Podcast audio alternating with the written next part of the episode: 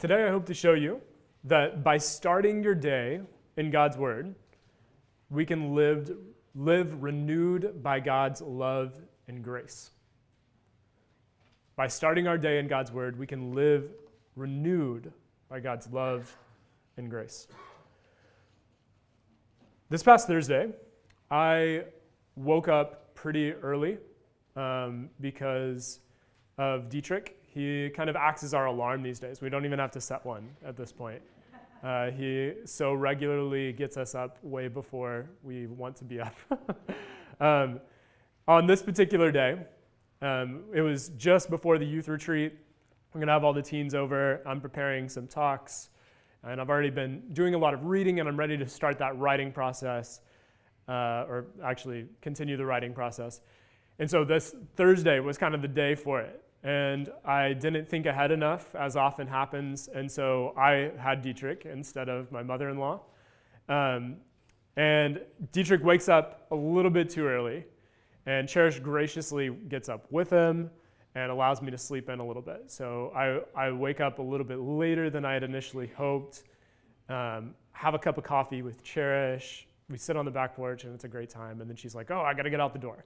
And so she, she gets packed up and like I warm up her food and she gets out the door and at this point Dietrich's asleep for a nap. But the closing of the door awakens the baby and here we go. I'm not writing still. Uh, haven't really done anything at this point in the day. And Dietrich is awake. It's time for him to eat. And I'm like, okay, it's fine. We're going to get him fed, and then we're going to, I, am going to be able to write. And so he's been doing this thing recently where it takes him like an hour to an hour and 15 minutes to like eat, uh, which is just so fun, just sitting there. Like him, like he'll be, and then he'll just like jerk his head to the side and like refuse the bottle. And, but then he wants it. He'll cry if you don't give it to him. So hour and a half process at times. Um, so he finally finishes the bottle, has a little bit of a playtime, and he's ready to go down. And I'm like, awesome, here we go. Gonna, gonna write. He is sleeping for, I'd say, a total of 15 to 20 minutes. And that this just becomes the pattern for the day. I get nearly nothing done. Um, it is a completely unproductive day. And by the end of the day, I have an unfinished mes- message for the youth retreat. Um, I've had no intentional time of reading or praying. Like I, I put it off at the beginning of the day. I was like, I'll wait until you know I have a little bit of quiet time. Just never came up. So, you know, I didn't even start the day in God's Word, didn't even end the day in God's Word. And my lack of, I, am frustrated in the end by my lack of productivity and my lack of attentive, attentiveness to actually what I say I care about the most, right? In spending time with God. Maybe my day sounds familiar. Um, maybe you don't have a baby at home. I'd say that's the majority of us. But you, you've had this feeling, right? That you had plans, you had intentions for the day, you know like what needs to happen in order to make those plans take place, and it just doesn't work out. Um, I have no idea what your morning routine is. Uh, I'd like for you to consider what that is, though, because we each have one. For me, it's the wake up call from Dietrich. What is it for you? How do you wake up each day? After the alarm goes off, is it multiple snoozes? Is it um, your parents yelling at you? Is it your husband or wife yelling at you, saying, like, you've gotta get up? Is it that you've snoozed so long and then, oh, it's time to go out the door and get to work, so I'm gonna, I was gonna take a shower, but I don't think I need it that much anymore. And you just take off. Like, what is your morning routine? I don't know what yours is in particular, but I bet it's similar to mine. Uh, it's probably like me at times, regardless of your life stage that you end up pressed for time, failing to do what you set out to do, and leaving behind often what matters most. What my day lacked is what Tish Warren calls the imprint of God. She describes how animals in the wild are born um, and raised by their own kind, and as they're, they're raised by their mothers, they, they receive this imprint of their own kind. And so they, they recognize at a young age that care and love and food, most importantly, right, comes from uh, another bear, right? If, if you're a bear, then a bear is what is imprinted on this little cub. But the, this can actually happen differently. You're like, well, of course, that's, that totally makes sense. But what has happened sometimes is like there are these rescue missions where people will like find a cub that there's no mother. Like maybe the mother's been killed, something's happened, and this cub is just like not able to fend for itself. Like it's not going to make it as just this little thing. And so the people will take it and care for it in like a setting of a zoo or a whatever those habitats are that people create to rehabilitate animals. And what the animal learns, it gets this imprint from humans, right? So the human becomes like the caregiver. And the, the goal of these places that rehabilitate animals is to then take the animal back to the wild. And it, it's going to do fine out there. But what they've learned is if they do this in the wrong way, then it becomes so dependent on humans that it has no idea to do once it's out in the wild. It has a human imprint. So they like a, a cub that's found, it's been abandoned, they take it in, they care for it. It actually learns that humans are the only ones that care for it. And whenever it's around other bears, it's not even gonna recognize like that life and meaning can come from other bears because only humans are the things that gives it life and meaning and food. So it can't care for itself. What my day and what many of our days lack is this imprint, what Tish Warren calls the imprint of God. She describes this, what happens with animals, but then comes to relate this to humans and the way that we wake up each day.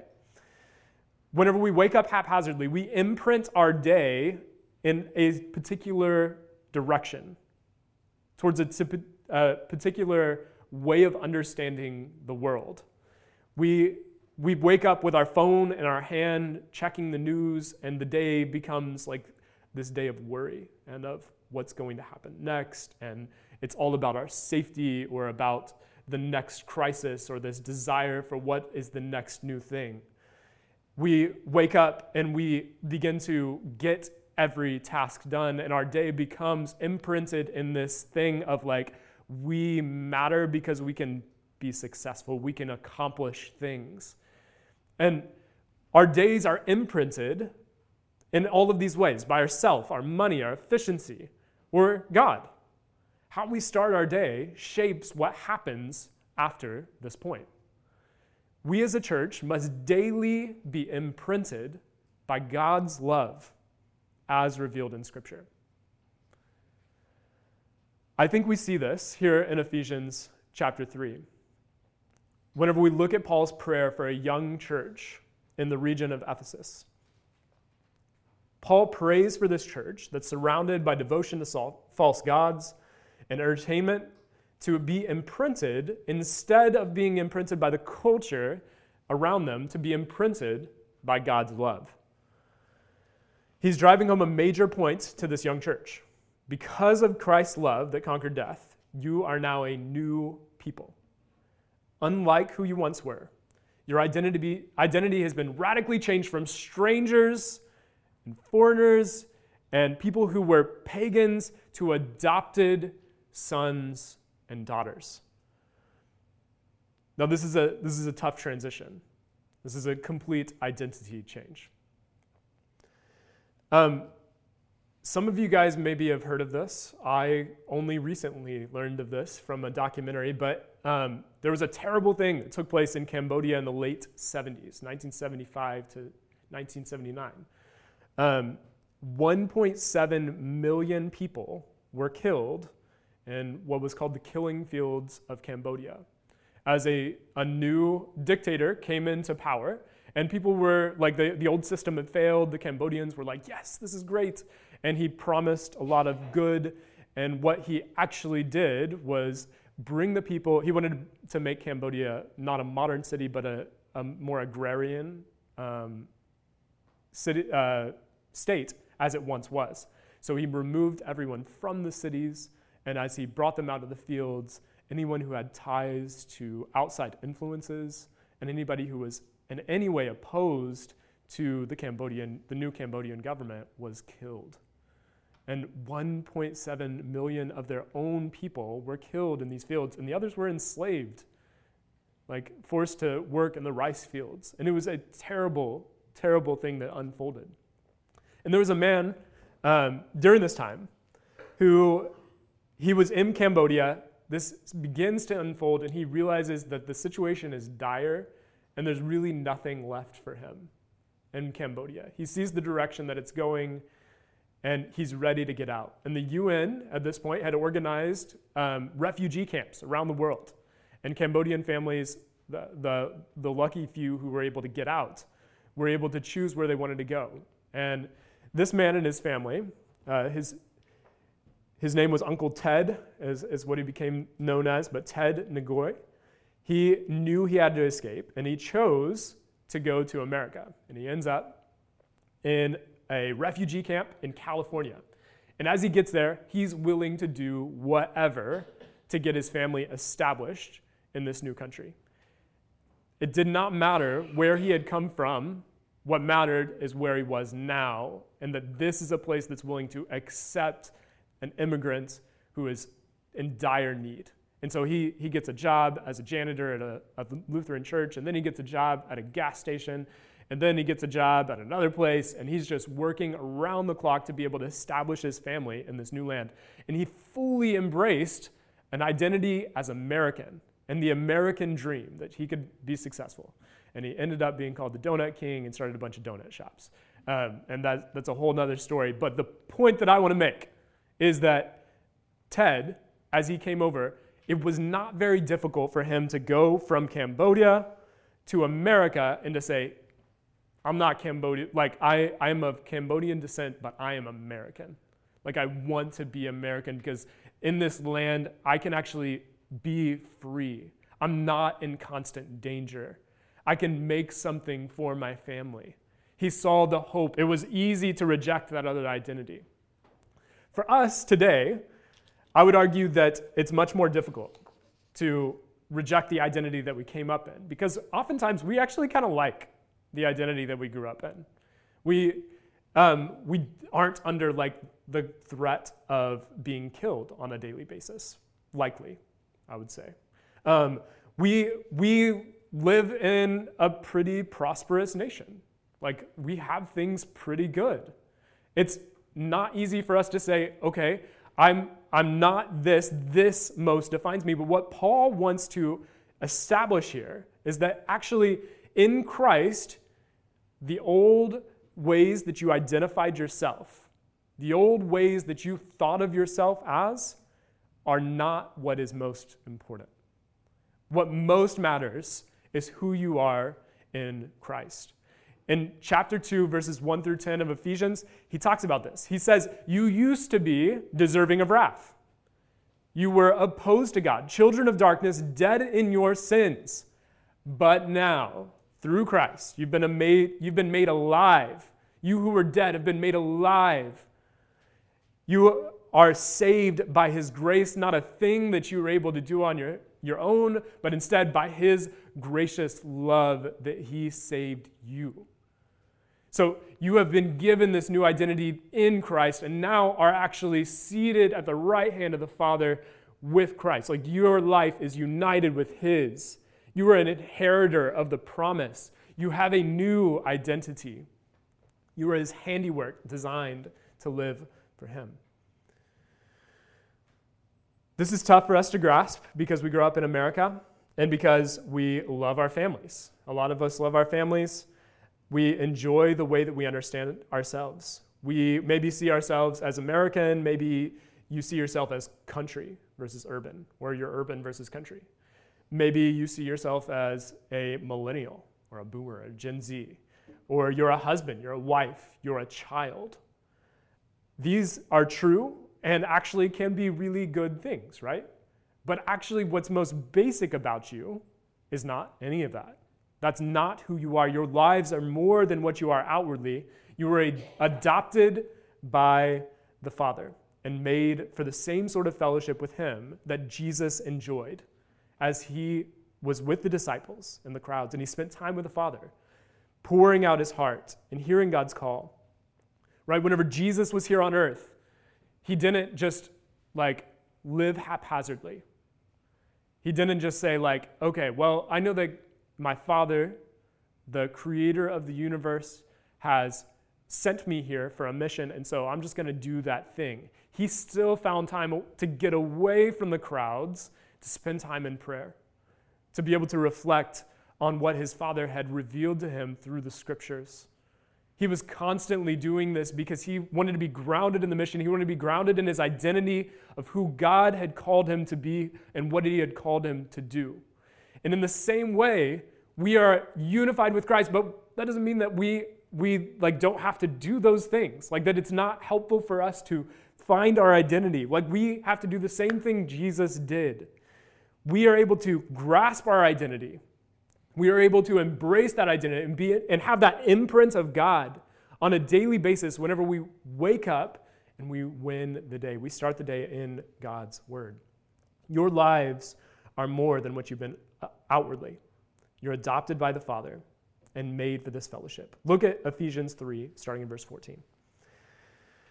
Paul says this as he prays for the church. He says, For this reason, I bow my knees to the Father of, of our Lord Jesus Christ, from whom uh, the whole family in heaven and on earth is named, that he would grant you, according to the riches of his glory, to be strengthened with might through his Spirit in the inner man that Christ may dwell in your hearts through faith.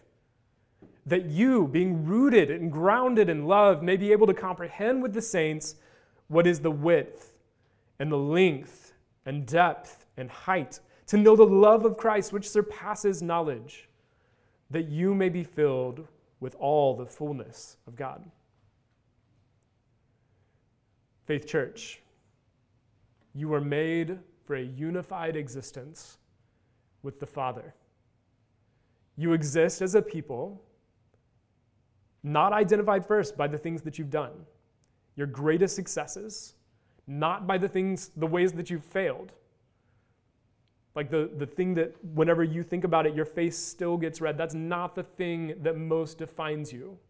What most defines you is that you are identified as adopted by the Father, loved, fought for, desirable, and called holy. He prays that the Holy Spirit would strengthen the church so that the church can experience the presence of Christ through the Holy Spirit. You were created for a fellowship with Him, being adequately rooted and grounded in love, knowing the love of Christ and filled with God's fullness. Knowing Christ and His love results in His presence. It starts with this head knowledge where you begin to grasp the story, but it, it ends in this heart knowledge where you know His love deep within you, that you experience the love of Christ. It's what you were created for. The Holy Spirit brings the fullness of God to the believer through our faith and a depth of knowledge and understanding of His love. So, the question that we, or the, the thing that I want to prove this morning, is that the way that we get there is not by going to church once a week and hearing a sermon and just expecting that that's going to like carry us through. It's not by having gone to a revival meeting 20 years ago and gone down to the altar and prayed a prayer. I think that was a great thing that you did, or that I did whenever I was at a camp. And there was that really big moment where God worked in my heart. But that is not the thing that sustains you day by day. We are not riding on an experience long ago. We are called to be renewed by His grace, by His love, rooted in His love every day. So, how do we get there? How can we experience an unbroken fellowship with our Father through the highs and lows of our days? We're actually much better at answering the opposite question, which is how do we live on empty, weary, and forgetful of God's presence, right? we can all answer that one. Um, we have that one down. All you have to do is a lot of times what you and I are currently doing, right? It's whenever we live haphazardly, hoping that we have that feeling that we had a decade ago. Like that somehow it's just going to be conjured up in us at the Sunday service, and if it didn't happen, it's Pastor Daniel's fault for not preaching a good enough sermon. Like if only Pastor Daniel were a better preacher, and then we would have those feelings that we had so long ago of God's love. we, we expect that. Or maybe we only turn to God in times of stress or of sorrow. Great tragedies happen in our life, and we're like, man, if only God's presence were here right now. But where are you, God? Where are you? Maybe we spend tons of time online shopping and scrolling for our feed, on our feeds and social media of choice. And at the end, we kind of expect somehow that we're going to feel satisfaction. We're going to experience um, what we were hoping for. We, we live to achieve and, and uh, get a, a status of success, like you're a successful person. You have accomplished something. Wow, you get a lot done. Oh, you're really busy. You're doing awesome. This is not the way that we experience God's presence, right? And we know that because it hasn't worked so far. So, how do we get there? Maybe you actually are on the other end, and your, your failure is a bit more spiritual. You see Jesus' work as like a baby step in a, a long road of living for Jesus. Remember, there was that time whenever you had that experience of the love of Christ in the gospel and you recognized his great love, but now you've got to figure out how to live. And it's all about the things that you can do at this point. And whenever you're doing the right things, it feels like you're experiencing his love and grace, but whenever you're not, it feels like, wait, did I even did anything even happen back then? I don't know if I'm even right with God here. And what, what you've done is you've made your spiritual life the measure of whether you have a relationship with God. His love is dependent on your action. Instead, we have to use a surefire way of not living a divided existence. We can't live a Christianity that's achieved or that's ignored. We have to live a we cannot live a Christianity that is without Christ. That doesn't even make sense. It's just yanity, you know? Right? And we've tried it. Yanity doesn't work. We need Christianity. We need to live in Christ. Why does this describe our experience? Why does this describe the experience of those who are faithful to church?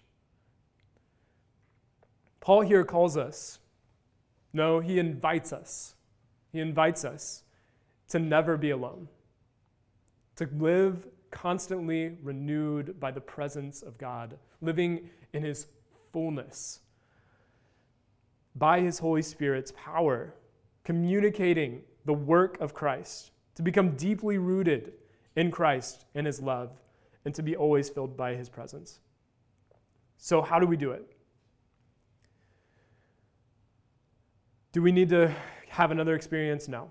What we need is to realize that the we do not live our spiritual lives in the big moments that we, we felt 10 years ago at camp or the big moments that like epiphany that you had as you were reading Romans that one time and it was amazing, but rather in the day to day grind of spending time in His Word and of recognizing His grace and love every single day. How do we live in His presence on a daily basis and not just in spurts? It's got to be sustainable. We've got to daily be yearning to know Him, recognizing that our heart's greatest desire is for God.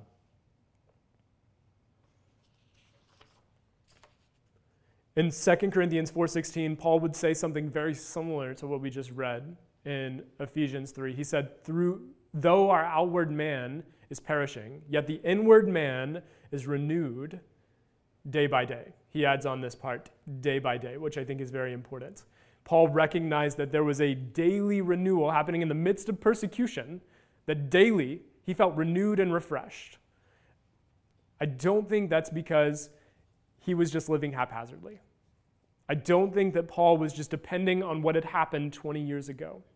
I think Paul was daily experiencing God's grace. How do we do that today? We win the day. We've been here before.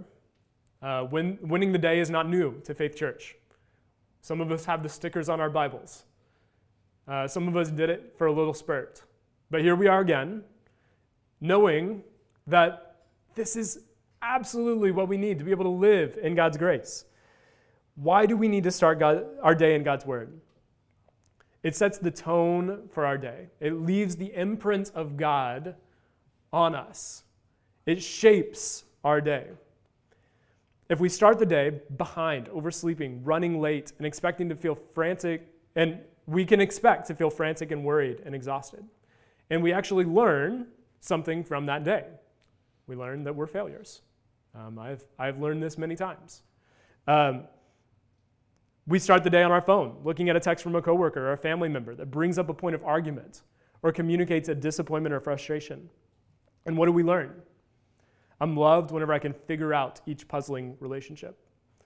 I'm loved whenever I can figure out my actions and figure out how to appropriately relate to those around me. We start the day maybe sometimes driven, right? You're on top of your task, you're productive, you are getting stuff done. It feels good. Like you just knocked out that to do list that you created while you were sleeping, um, and then you got up and you got it done. What are you going to learn? You're, you're worthy because of what you accomplished, right? What's most basic to who you are is that you're able to accomplish something. Start your day vo- scrolling through videos or pictures or memes. And you're going to learn that you are most basically, you have this need to be entertained, that you're happy whenever you're entertained, and you need more entertainment. Each one of these starts sets you up for an understanding of yourself and your place in the world. However, Paul prays that you would have a day, a day by day renewal at the deepest level of your existence by experiencing and ever more understanding the love of God in Jesus. And that as a result, you would understand that you were equipped to be able to live in the world, right? You were equipped for a specific reason. You were the handiwork of God designed for a specific purpose. So, how can we start the day in a way that sets the tone for this message that Jesus loves me and goes into everything that we do? We have to read God's word. We have to understand his love. Now, I can't, the reason that we're in this passage and we're not in other passages, um, like a passage that says, Thou shalt read the Bible every day, it just doesn't say that anywhere. And part of the reason for that, right, is that they didn't have the Bible. Um, like the Bible existed, yes, but most of the time there was there would maybe be like a copy of the scriptures, and most likely it would be mostly the Old Testament in this time that they would have access to in one particular place. Most of this is committed to memory. They're, they're learning and re- being reminded of God's, uh, God's blessings, God's who God is through memorizing God's word, through the things that they put to memory, and then also through Paul's letters that are reminding them of God's word. And then they're even putting those things to memory. Today, we don't have to do that, although maybe that would be really good for us, is just to depend on our memories. Today, we have access. Every one of us has access to His Word. And yet, we of most people are like the least dedicated to knowing it right? They didn't have it, but they knew it. We have it, we don't know it. The beginning of knowing the love of experiencing the love of God is knowing, comprehending the love of God as we engage in the scriptures. We have to read about the love of the Father in Jesus, revealed by the Spirit through the Word. And maybe you say, Well, I've tried that. Uh, this isn't the first time we've gone through Win the Day. I've tried. It just doesn't work. I don't have the time. You're quite right.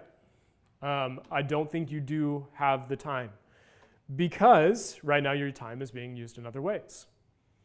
Uh, oftentimes, um, we have to break away from certain things in order to add certain things. To add another thing to what you're already doing can make you feel like you're overwhelmed, right? So there are things that have to be removed.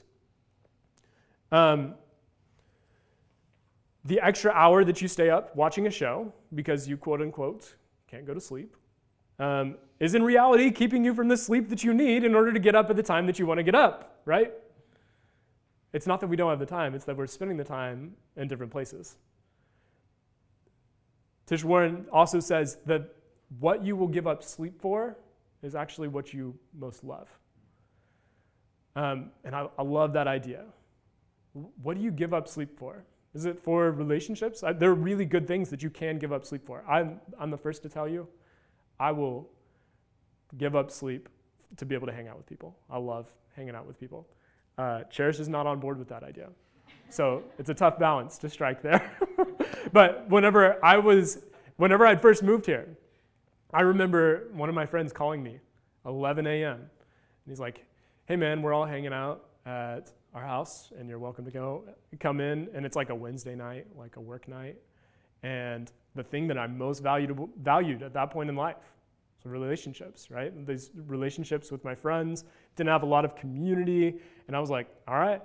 And I just took off like 11, got there like 11.30, stayed up till like 2 or 3 in the morning, hanging out, and then went to work at Boonville Middle School at 8. And it didn't bother me at all because I was like, you know, I'm tired, but man, I've got good friends. And this feels good. What we're willing to give up our sleep for is what we most care about. Sometimes it's lame stuff. Sometimes it's online shopping, where we're just scrolling through stuff and it's like, why are we looking at these pots and pans on Amazon again? Maybe, maybe it's just looking at memes. Maybe it's scrolling through your TikTok or Reels um, or the news. Maybe it's just text messages. Maybe it's FaceTiming someone. What you most care about is what you'll lose sleep for. And the opposite is also true that what you're willing to sleep for is, is going to be what you what you care about as well, right? So if you will say, I'm not, I'm to go to sleep at this time, like oh, it was 12, but maybe I'll do 11 so that I can wake up at 7, right? You're, you're actually able to get up in time to be able to win the day.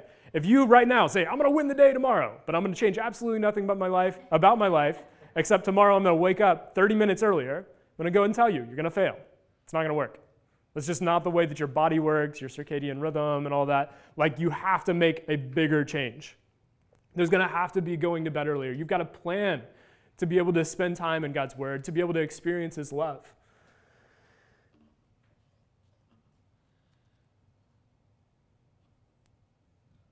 Um, sometimes it can feel like the point of my relationship with Dietrich, the point of having Dietrich at our house, is to keep him on schedule. I don't know if you've ever heard Cherish and I talk about his schedule. If, if you've been around the nursery at all, you, you know that we, we talk about this. We've got a, it's a big thing. Sometimes we get made fun of for the schedule, and it's okay. Um, we really care about it. There are like these feeding times and nap time. Really, the nap times are kind of lenient depending on like how long he stays up. But he gets fussy. We put him down. He wakes up, and we're trying to feed him at a particular time. So if he wakes up early, he didn't wake up on time for that nap time. I don't have my, my watch on me. So his next feeding, it, it should have been at 10:30. He actually ate early today. But life can become like all about uh, Dietrich eating at the appropriate time. And it can seem like the point of my relationship with Dietrich is to feed him at the appropriate time. And that's really not the point, right? like the reason that I do that is because I love him and I care about him and I want him to, to be able to live his best life, like whenever he's awake, and be like super happy and chipper and have the, the best time of being awake, be the sweetest and like the most calm and have his needs met. And this is a way that we ensure that we can do that. But if I'm not careful, I can make it about like this is more important than the time with Dietrich, and I'm just frustrated at him whenever he wakes up super early, as he did this morning at 3:30 a.m. the point is so that he can experience that love, so that he can we can experience the joy of having a baby. And the point of winning the day is not winning the day, right? The point of winning the day is not to, because like, you need to read the Bible because reading the Bible is the most important thing. And if you don't read the Bible, then you're going to hell. Like, that's not what I'm saying. That's not the point. Reading the Bible is important because in reading the Bible, you experience the love of God. It's a means to an end. The way that God has revealed himself and his love and His grace and the way that you are deeply rooted in His grace and love is through interacting with His Word. It's how His Holy Spirit works in us. It's how we, we have the fullness of God in us, his, the experience of His presence. We can't do it apart from God's Word. Getting into God's Word is not an end, it's a means, but it's necessary. we if we want to know the love and grace of God on a daily basis, then we have to get in the Word. Um, many of you guys probably know this because I think you were around for it, but in Um, 2020, we were getting married the week that COVID went down. Um, Cherish and I had been engaged for five months or something, and we're so looking forward to this day, and we're gonna have this big wedding. And it just wasn't very conducive to COVID because they ended up saying you can have 10 people. And so here in this auditorium, we had 10 people. Um, and we had, or it was maybe 11 people with the two photographers. But we, we did it, and it was like, man, it was awesome, but it was also disappointing. You know what I mean? It was not the wedding that we had hoped for. And so, a year later, uh, I also just did not plan ahead very well for this, but about a month out from our anniversary, I was like, you know what? Cherish, she had just expressed something about not being able to put on her, her dress again. Like, I'm never going to wear it again. And she was sad about it. Like, I'm never going to have the wedding that I had hoped to have. And so I was like, I'm to do it. I'm to pl- replan this thing. Cherish has basically already planned the wedding. All I have to do is replan it. Um, just reconfirm all the things that she had once confirmed. And so I started the process, and I'm like, I'm not gonna com- like commit to this or say like we're gonna put any money down until we can make sure these key people are here. And I call over bridesmaids, and they were all able to make it. Make it, and I was like, all right, this is happening. We're doing it. So uh, we we planned this like renewal ceremony, and we're able to celebrate our wedding semi in the way that we had originally hoped to celebrate it, and it was just amazing. Like it, and Cherish has expressed like so much gratitude. And she's expressed like how loved she felt in that moment of me um, planning putting all of this effort into it. Whenever i if, if you've never seen the video it's actually on my facebook but i like sent her an invitation like in a card. And she she opens up the the letter and she's like what is this like she has no idea and she's like are you serious are we getting married next week again and it was just such a moment of joy and an expression of my love. Right? And man, I look back on it and I'm like, that was that was pretty awesome. Like I did a pretty good job, to be honest, you know? But the thing about doing a big act of love like that, like I, everybody's been there. Maybe you didn't replan your wedding, but you've done something that was like super inconvenient for the sake of the person that you loved to make them feel really special. And whenever you do that, it's great and it's a moment of joy and of unveiling a great surprise, right? But it's not the end of the relationship, right? It's a part of it. And I can look back and I can be like, that was a great moment. But if tomorrow Cherish told me she wasn't feeling very loved, and I was like, hey, Cherish, you remember two and a half years ago whenever I planned that thing? she would be like, what, what, you, what does this have to do with anything? No, I, I love you, remember? That's, it's not going to be very effective, is it? what she needs is to daily know that I care about her. To daily note, like if, if she was sick, as she was last night, if she was sick last night, I'm like, yeah, I'm good. I don't want to, I don't want to help you out. Like, that's kind of nasty and you're gross right now. Um, she would probably not feel very loved. It wouldn't matter what I did two and a half years ago. There's got to be this daily experience of knowing that I care about her, through listening, through mundane, ordinary things that I do, sharing a meal together. What happened a long time ago doesn't sustain us forever. And the same is true in our relationship with God. That we don't, it's, it's not that God's love changes, unlike my, my love can actually change um, for Cherish. We don't need the assurance because we're like, I don't know, did God turn his back on me? That doesn't happen. God's love is so steady, it's sure, it's steadfast, it never fails. He's the faithful lover when we are unfaithful. But in order to experience his love, we have to know about it.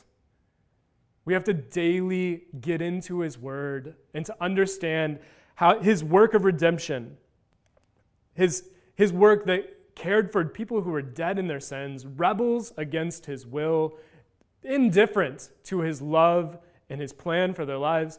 And then we look in God's word and we see this unveiling plan and we come to recognize God's love. And sometimes it's hard.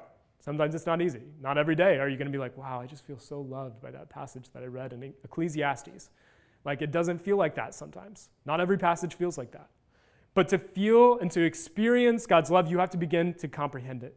And you have to daily be reminded of it, refreshed by it. We can experience a day by day renewal as we win the day. Without it, we are prone to forget what God says about us, what our identity is in Christ, and what we're called to do here on the earth. I want you to bow your heads and close your eyes.